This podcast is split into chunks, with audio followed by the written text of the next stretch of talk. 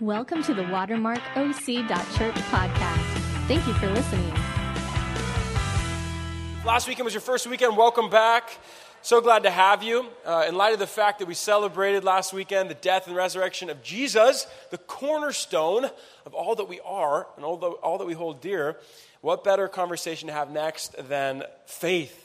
Talking about faith as the series continues this morning. And we're looking at the book of Hebrews. So if you have your print Bible, crack that sucker open right now. Uh, if you use your phone for the Holy Scriptures, get your phone out and you can, you can read along because I'm going to be jumping a little bit in some passages. I want you to be able to track with me. But go ahead and do that. That's what we're talking about. This morning, I want to talk about how we come to faith. How we come to faith. I want to talk about maybe some potentially missing pieces uh, that we skip over or, or, they become incomplete just in our practice of faith. And, and I want to talk of what's required of us. I want to talk about what's required of us when we finally come to belief, when we have this belief. So, who remembers the 90s classic Far and Away? Anyone? Far and Away, the old Tom Cruise, Nicole Kidman, uh, you know, that legendary story of uh, these Irish immigrants chasing love and the American dream. There's this epic scene. I know, don't ask me how. In the 90s, I, I, mean, I could claim I'm a 90s kid, but I was a small child when this movie came out. I don't know where my parents were at, but I was watching Far and Away, I guess, as like a 10 year old. And uh, there's this, I'll never forget it because there's this ending scene. It's such a great picture. This ending scene, it's, it's meant to portray the Oklahoma land rush. And, and so everyone, it's like shotgun fire, and everyone goes out to, to get their plot of land. And there's this dramatic fashion. There's a scene where Tom Cruise is fighting for Nicole Kidman in light of there's another suitor, there's another suitor at play, and, and, and, he jumps on the guy and then falls to the ground and the horse rolls over him. That's why I'm not showing you the clip this morning. It's just, it's too much melodrama for Sunday morning.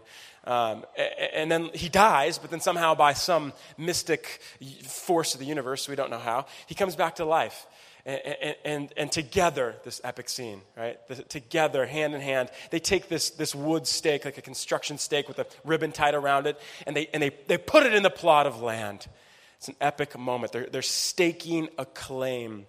You remember, you remember the, the classic quote, even. What, what, what does Tom say to her? He says, um, All the land in the world means nothing to me without love. All the land. I would, I would take it all back if I didn't have you, right? That's what he says. He, he's staking a claim. He's taking a claim. It's not really about the land, it's about something so much bigger than that. And that's what I want to talk about this morning staking a claim. That's the big idea. So we've heard a million messages because we've heard a million messages on faith. So isn't this kind of redundant to be up here and we're going to talk about faith all over again? Well, let's see. Shall we? Let's do a little exercise. I would like you to define faith. Right now, I'm going to pause. I'm literally keeping track of time. I'm going to pause for 15 seconds, radio silence. And in your head, I want you to define faith. Go ahead, starting now. Go ahead, just define faith in your head.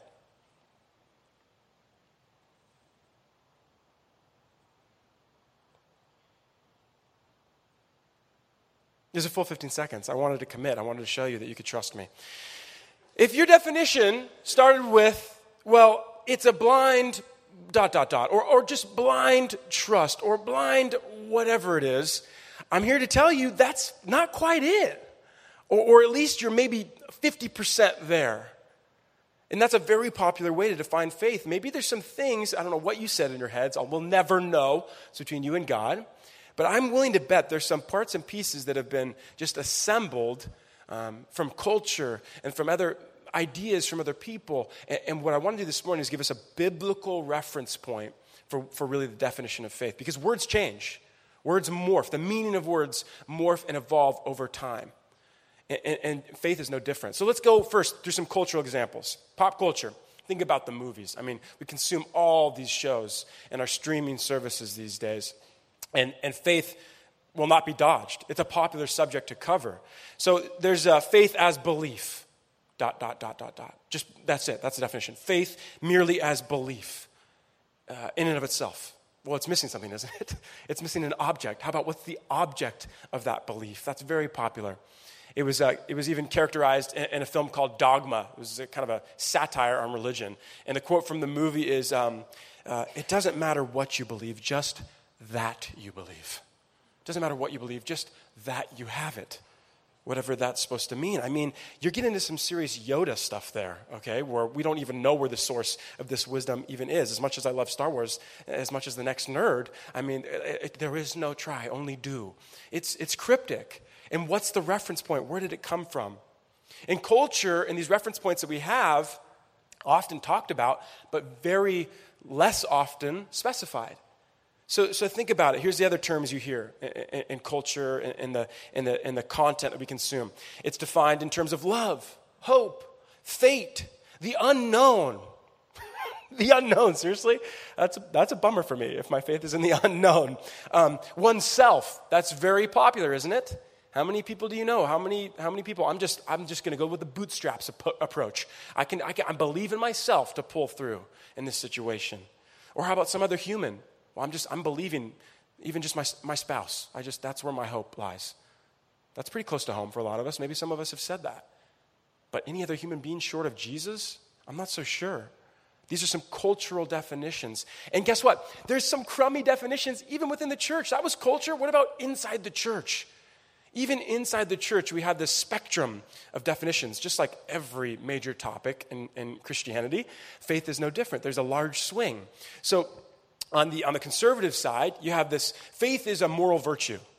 It means you just got to have more of it. Just, just, just don't doubt. Just be loyal. Uh, it became popularized through that, that slogan just let go and let God, man. Just let go and let God. You've seen that on your Facebook you know, stream, I'm sure. Just let go and let God. It's, it's just, it's a moral issue. And then you swing to the other side, the, the, the more liberal side, and it's a matter of inte- intellectual sophistication. It's, it's some kind of, it's a form of assent based on how much knowledge you gain.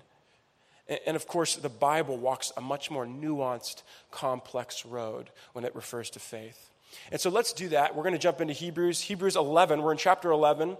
That's our focal point that Bucky started off last week, and we're going to continue through chapter 11 today. And we're looking at verse 1. Chapter 11, verse 1. This is what it says. I'm going back. There we are. Faith shows the reality of what we hope for, it is the evidence of things we cannot see. Through their faith, the people in the days of old earned a good reputation. By faith, we understand that the entire universe was formed at God's command, that what we now see did not come from anything that can be seen. So there's this letter written to these early Christians. They're trying to figure out what faith means really for the first time. They either came from a Jewish system, most of them, or maybe they came from the, from the so called pagan or the Greek world. And they're trying to figure out this definition of faith for the first time ever. This letter is still relevant for us, isn't it? This book of Hebrews. And what Bucky talked about last week was the legends of faith, the hall of faith fame, if you will. And we're going to talk about some of those reference points, but this is how he starts it off. The author starts it off. I want to know before we get into, get into it. What are some examples of the irrational people that you know? Who are your irrational friends and family? You know, you know what I'm talking about. The ones that are just exaggerators, the chronic exaggerators. How about they just they're filled with opinion? Loads of opinion, and it's always horribly researched. Like no research to back it up, but their opinion sounds really good. Who are those irrational people for you? Think about it. Well, I, always have an easy target because for me, it's, of course, my small children.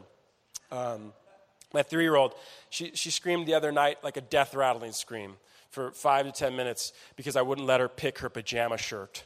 So um, that makes sense, though. If you have little girls, you understand they got to dress themselves. And um, so that, that happened. Uh, the other morning, how about the other morning? My, ever, my other three year old had a tantrum because I wouldn't let him eat frozen bread.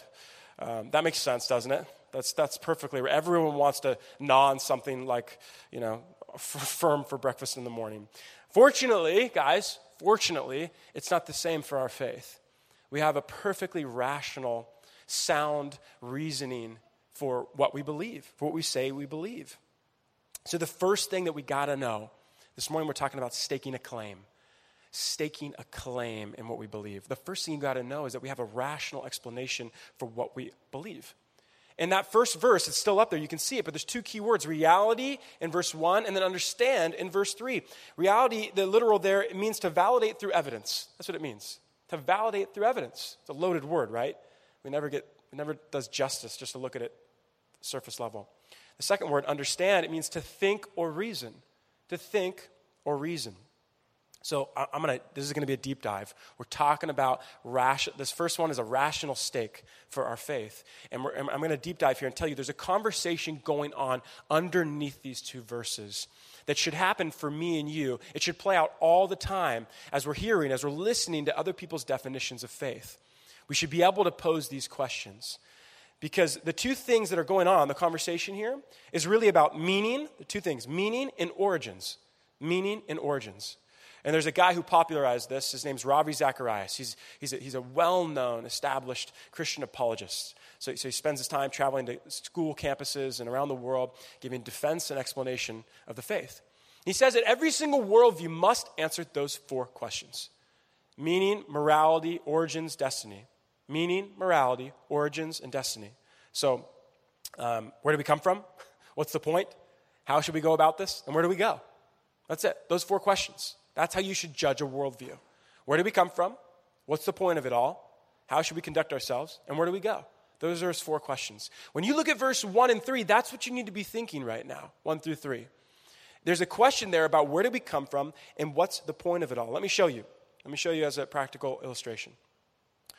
If you were going to ask, how do you know if a person is good or bad? That's a relevant cultural conversation. How do you know if a person, a human being, is good or bad? Well, before you take the bait and start to measure what have they done and, and what do they produce and how efficient are they, you got to go back and say the design of their purpose. Where did they come from? Where did they come from? And are they in line with the origins of their design? Are they in line? How successfully are they in line with where they came from and the purpose that was administered at that time? That's really the question you want to ask. And so there's a key thing. There's one key thing as you're thinking about this conversation of a rational faith. We have a rational explanation, guys. This is not just uh, magic. This is not just like the Tom Cruise movie, some mystical, mystery way that he came back to life. We have a rational, logical reasoning to stake a claim in. There's a key thing you need to understand that's out there in the world in terms of worldview. And Bucky talks about this all the time. It's a, it's, a, it's a, staple, it's a pillar of our conversation of faith, but it's this so called scientific or naturalist worldview. Part of their thing is that it's only the natural laws. Well, part of the natural laws suggests there, there is no creator, there is no intelligent creator. That's part of their, their fundamental answer. And if that's true, by the way, the next thing follows in the natural laws, which is that everything you know about life love, relationships, com- emotion, connections that you have are, are simply neurons and atoms. That's it, because that's a merely natural scientific explanation. Now, this church, quick digression. We're, we believe in science. We believe in technology. These are wonderful things. We, I do not personally believe they need to be antagonistic. That's not what I'm talking about here. So don't hear what I'm not saying. But it's key to understand, in the perspective of the world, if they're answering that question the way science does, we did not come from created a, a creator, we did not come from an intelligent creator, that means that everything is meaningless. Did you see the jump I made there? It's a pretty big jump. If we came from nothing and we go to nothing, and everything else in between is just atoms and synapses and neurons firing, that's it. That's their definition. That the love you feel for your spouse or your girlfriend or boyfriend or your kids, it's just chemical. That is the definition. I'm not reading into that. I'm not misconstruing something. That is the way that they outline it all right? And so, whether someone fits nicely out there in culture, a young person you're talking to, a non believer, whether they would qualify themselves as a, a naturalist or, or a scientific, whatever, they, they have to answer those same questions. They may just say, I don't believe in anything, but they still have to answer those same questions. Well, back to the question how do we know? How do we test and how are we supposed to know whether a person is good or bad? And this is the following statement because this is what I hear all the time. This is what I hear from de churched young people or, or people who have never been to church before, people of all ages, really. And this is what you'll hear. I wonder if you've heard it too. Well, they're a really good person. They're just, they're a good human being. They're a good person. And then the other statement, which is the cousin to that statement, well, uh, you know what? Um, God is love, man. God is love. They're quoting John, by the way, but they don't even know it. God's love. Or, you know, I just believe in love. Do you see how that rubs up against what I said a second ago? In, in, in both hands, in both phrases, they're holding this, this principle of love as their faith, as what they're staking their claim in, but they're also suggesting, no, it didn't come from, a, from an intelligent creator, but we're just, we've suggested that if you don't believe in the origins piece, then this love piece that you're building your whole life on is non existent. It's neurons and atoms and synapses, and it's, it's just chemistry. Do you see how those two things go in there? Are you guys tracking with me? Yes? All right, I saw some heads nodding, and I'll go for that because we're not yet uh, in the verbal uh, space yet. But it's important. Faith begins to help you make sense of those questions and those conversations. You have to be able to have an answer for that. In the Bible, this thing right here, and looking at this verse, 1 through 3, has a logical, tangible explanation for that. What does it have to do? I'll say one more time so it's really clear. Is so important. What does it have to do with staking a claim? Staking a claim of faith, Ben. The connection is this. If you just put all aside world religions, put all of the world religions aside for a second, and just handle the two major ones, which is true, at least in the United States Christianity and the secular, or, or like I've said, natural or spiritual. People don't want to use natural, fine. There's just spiritual. They still have to answer those questions. If you just took those two, they both have to answer those questions. Where did we come from, and what's the point? So, what I've, sought to, what, what I've sought to show you in this first point is that one of these worldviews suggests that there is, we come from nothing, we go to nothing, therefore everything in between is meaningless. And then there's another, rather uniquely, that's backed up by this thing right here, that points to an unseen world. Look at verse 3. Back to verse 3. Draw your attention to verse 3. That's what he's talking about. The unseen world, which points to where we've come from, which points to a creator. And you can begin to see why, if we just said it's blind, it's blind, that's not actually helpful when we define our faith that way. Because what the author is saying here, I see, what I see is a reflection of the unseen.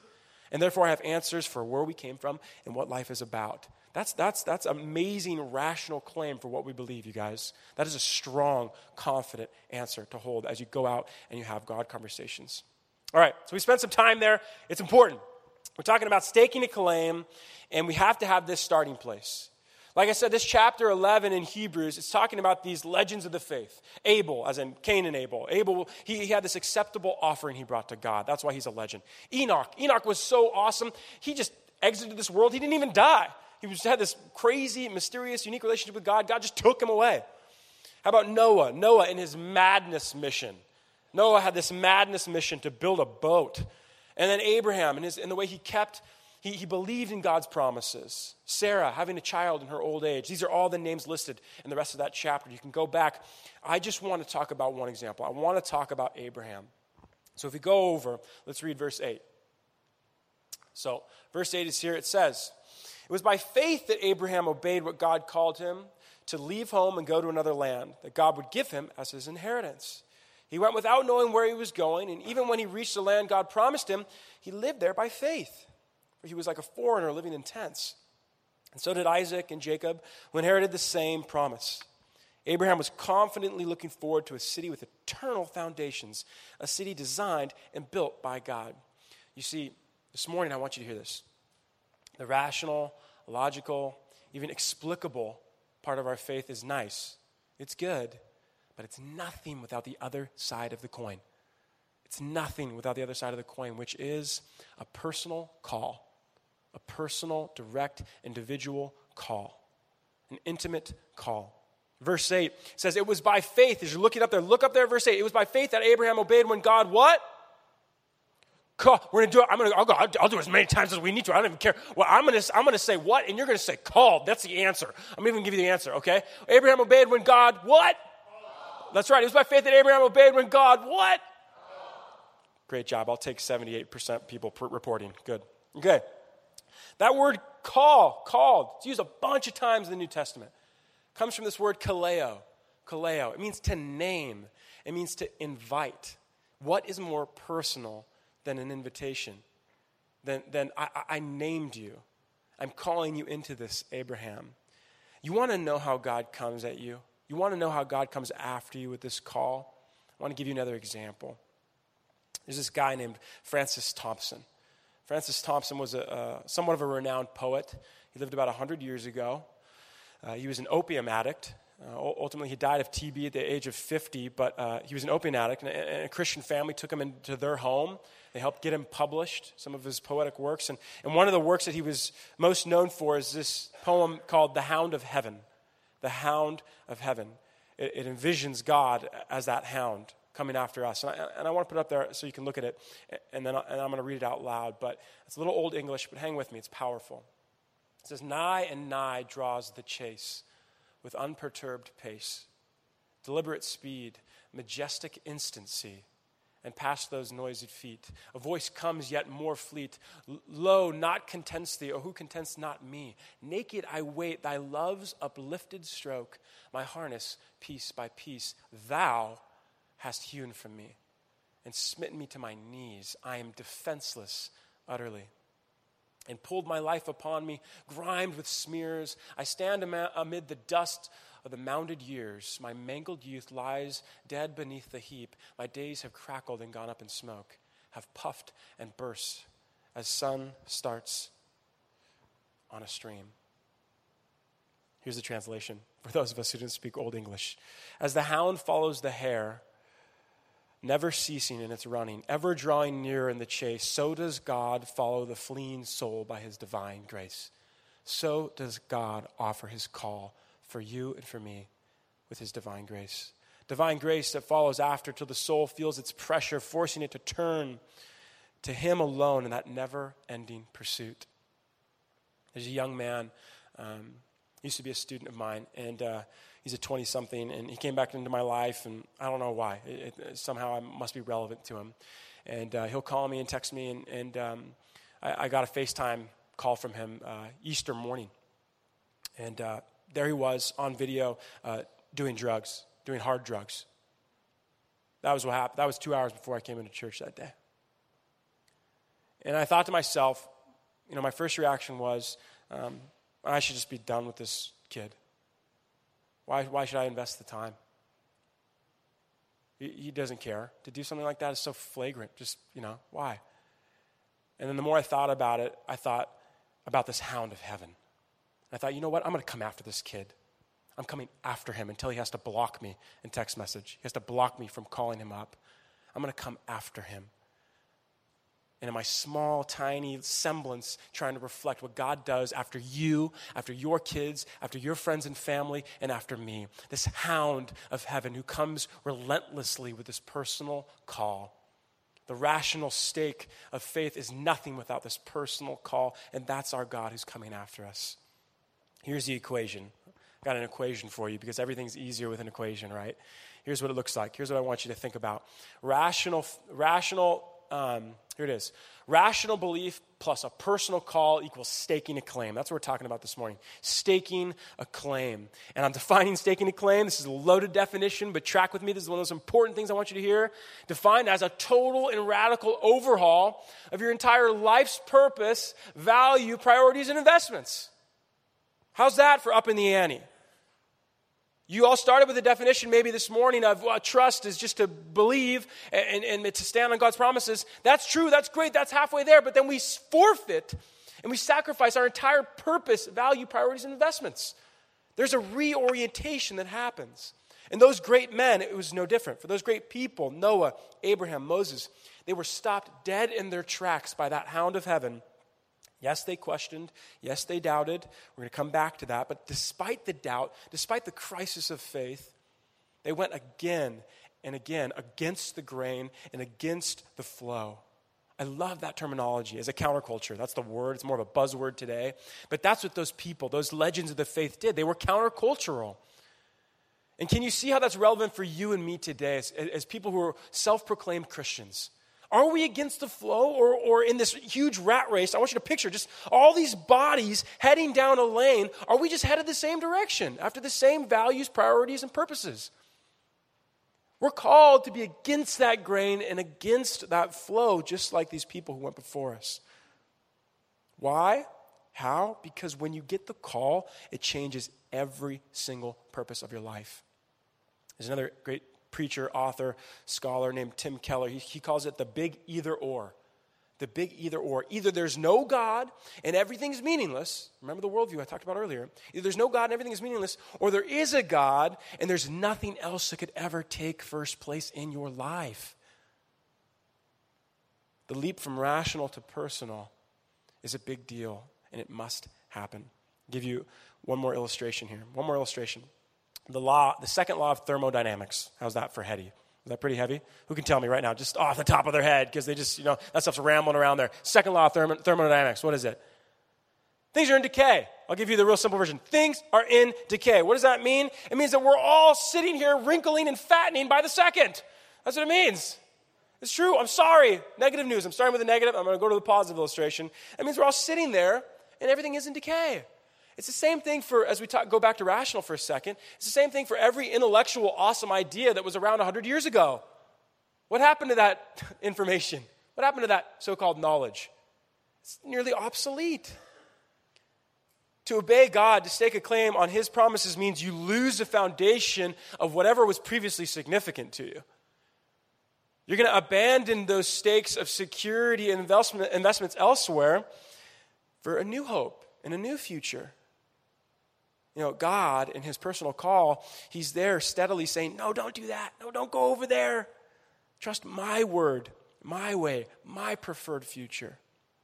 That's the brilliance of the Francis Thompson poem. That's why, that's why I left that last stanza on there. He talks about the dust and the heap and the crackled mound. He's looking around the investments and the priorities in life, and he's saying, That's what it was in the end. That's what it was. If it wasn't rooted and staked on this one person, this one truth, this one word, if it wasn't rooted on those things, that's what it was a heap. How about one that's a little bit more our language? Think about it in terms of a real, actual marketplace investment. If I told you that you could buy a share of Apple in 1980 at $22, what would you do? What would you do? You would buy that stock. You get crazy after that stock. You would buy it. You'd snatch it up for $22 a share. No question. And yet, some of us today, you guys, we have that same insider trading information and we haven't bought the stock. We haven't laid it down. Our stake is in a lot of different places, you guys. We have stakes all over the place the security pieces, the accumulation pieces, these other investments, all over the place, left and right, and we haven't staked a claim. Here's what I want to say about doubt. This is the last thing I'm going to say. If you've answered these questions, you've answered these questions around reasoning and, and, and, and rational, and, and you've got this personal call, which most of these people in the room today, you have, most of us have, you've arrived at this Christian worldview, then, then God has made implications for our lives. There are implications that come with that faith. Because from where you came from and why you're here, it dictates destiny. It points us to that next question that every worldview must answer. When you've gone through those issues of, of why are we here, there are implications for the rest of our lives. And look at this. Just look at this. If you think that there's no matter of doubt here, doubt does play into it, and I want to give us a reference. If you go back, if you look at this verse, this is actually from Genesis 15. We're skipping over that.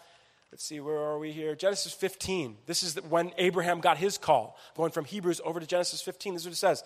Abraham was confidently looking forward to a city with eternal foundations. Let's see. Sorry, we're going one more. Abraham replied, verse 2 Abraham replied, O sovereign Lord, what good are all your blessings when I don't even have a son? Since you've given me no children, Eliezer of Damascus, a servant in my household, will inherit all my wealth. You've given me no descendants of my own, so one of my servants will be my heir. So even Abraham, the epic legend of faith. What do you read here? Abraham had some investments in Plan B. Here he is, the author of Hebrews, citing Abraham as one of the first fathers of real, genuine faith. It was credited to him as faith. Even before Jesus came along, that's what the passage says. It was credited to him as faith. Abraham's, Abraham's this pretty high, amazing legend in bar. And he's honestly coming before God saying, God, I'm ready for plan B. I got some investments tied up over here. So if you're sitting here this morning, you're suffering from that same line of questioning and some volume of doubt, and you have your investments tied up in other places because it feels like right now those are good to you and those are returning. There's a great return on those investments. I want you to consider this as, as you consider the, the question of doubt. One more, one more verse here. This comes from Mark, Mark 9. My favorite stories my favorite stories. This father has a son, he's sick, he's, he's actually possessed, and they bring him before Jesus. I love this. Verse 21 How long has this been happening? Jesus asked the boy's father. He replied, Since he was a little boy. The Spirit often throws him into the fire or into water trying to kill him. Have mercy on us and help us if you can. What do you mean, if I can? Jesus asked. I love this. This is like sassy Jesus. This is my sassy Jesus right here. What do you mean, if I can? Anything is possible if a person believes. The father instantly cried out, I do believe. It said cried out, I do believe, but help me overcome my unbelief. Imagine the torment of this father. People come to me all the time, Oh, Ben, how are you and Riley doing? Getting up so much in the night. God bless them. They're giving us sympathy, giving us grace. Imagine being the father of this boy. Sleepless, restless, tormented, so many questions. What's going on with him? How come I can't get a diagnosis? You've lived there. Some of you in the room have lived there today, are living there right now. How could a perfectly good God have a sickness or, or, or, or death or, or whatever it is that's a challenge to your faith that's causing you to doubt? We're in that moment right now and we're crying out like the Father, I do believe, but help me overcome my unbelief. And I'm there. I'm there just like this Father. That resonates. If you're struggling with doubt, if your faith, listen to this. This is a, this is a piece right here. If your faith has to go somewhere, your faith has to go somewhere. And the truth is, if it's not in God, it's in something else. All of us are making a decision every day, consciously, unconsciously. We're making a decision to put our faith somewhere. All faith goes somewhere. It's invested somewhere, but it's, if it's in something else, the only problem is, you guys, it can't pay for your sins. That thing can't pay for your sins. It will not offer the same return. What do I want you to hear in that? What I want you to hear is that God, through sending his son Jesus, comes after us with that hound of heaven, that grace. He comes after us with the grace upon grace upon grace. that even when we return not in kind, when we do not respond the way that we ought, because he's the maker of heaven after all. And if he's the maker of heaven, that means he controls it all. He's in control. That's my weakness. That's where I go to. Instead of doubt, I go to control. I want to play God. I want to act God. How many men in the room are feeling the same way if you'd really admit it? We're putting our claims in those other places, and they will not return with a gracious response. So, as we end, you guys, I want to encourage you join the ranks. Let us join the ranks of those who have put a stake in the ground on God's promises. They didn't know what, they didn't always know when, they definitely didn't know how, but they knew with whom. They knew with whom because they had a personal call, they had a personal invitation, and they had a rational reasoning that was an anchor for them. They didn't know how, they didn't know when, they didn't always know the what, but they knew with whom. You have that same assurance afforded to you if you take a deep dive into this word all of us can have that type of experience. We can all have that type of relationship, that intimate relationship with the Father, which will help us stake those claims of faith. Let's pray. Jesus, I just thank you, Lord, for your word. I thank you for your promises, God. There's some of us in the room right now, Lord, who are in the thick of doubt because of circumstance, because of challenge, because of trial, because we have tried the model of making investments in other places besides at your feet and it hasn't worked out.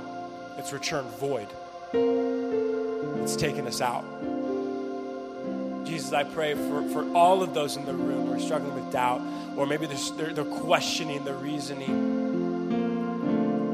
or they're afraid what it would be to take the leap, please be our encouragement this morning. All I can ask is that through your Holy Spirit, which is the gift to every believer, the companion to every believer, all I can say, God, is give us, give us that encouragement that we could cry out like that Father. Help us in our unbelief. And how did you respond for that Father, by the way? You responded, Lord. Even in his unbelief, you responded.